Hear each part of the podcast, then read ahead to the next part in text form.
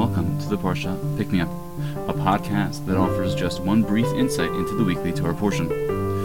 When we live rightly, God promises us that we will succeed in a magnificent manner. God will love us, bless us, and make us numerous, and on and on. To live well is to live a life suffused with blessing. Yet, there is a warning, seemingly quite out of place, amidst all the promise of blessings. In regards to the enemies Israel will meet on the field, Moshe reassures the people Hashem your God will cast out those nations before you little by little.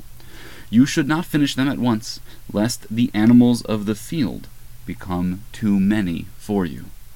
If the battles are fought and won too quickly, dangerous animals will move in. Certainly, this is incongruous with all of the blessings the people have just been promised. Are they to receive every blessing other than protection from dangerous and wild animals? Rashi asks and answers this question. But is it not a fact that if people perform the will of the Lord, they will not have to fear the beasts? However, it states this because it was revealed before him that they would in the future sin. So, God will ensure the victory of the people of Israel, but due to their sins, they have to be careful. They should not think that all danger is past. From one perspective, this puts a damper on all of the wonderful promises and blessings we just learned of. And yet, from another, it is quite reassuring.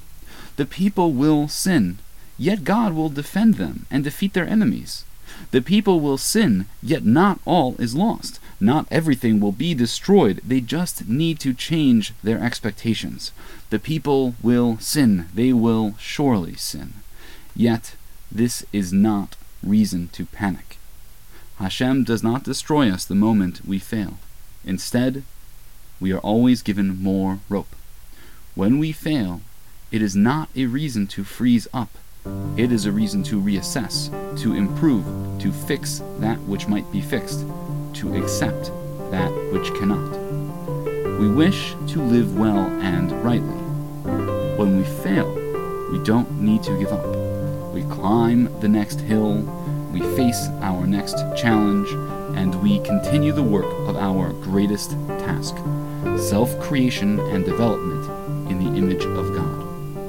Thank you so much for joining me for another week of the Parsha Pick Me Up. I hope we have brightened your week just a little with one brief insight into the weekly Torah portion. Please reach out to me at rabbiush.org to share your comments or to become a sponsor. You can also sponsor by visiting our website, uosh.org. Please come, dive, and learn and spend some time with us, and please share this episode with anyone who might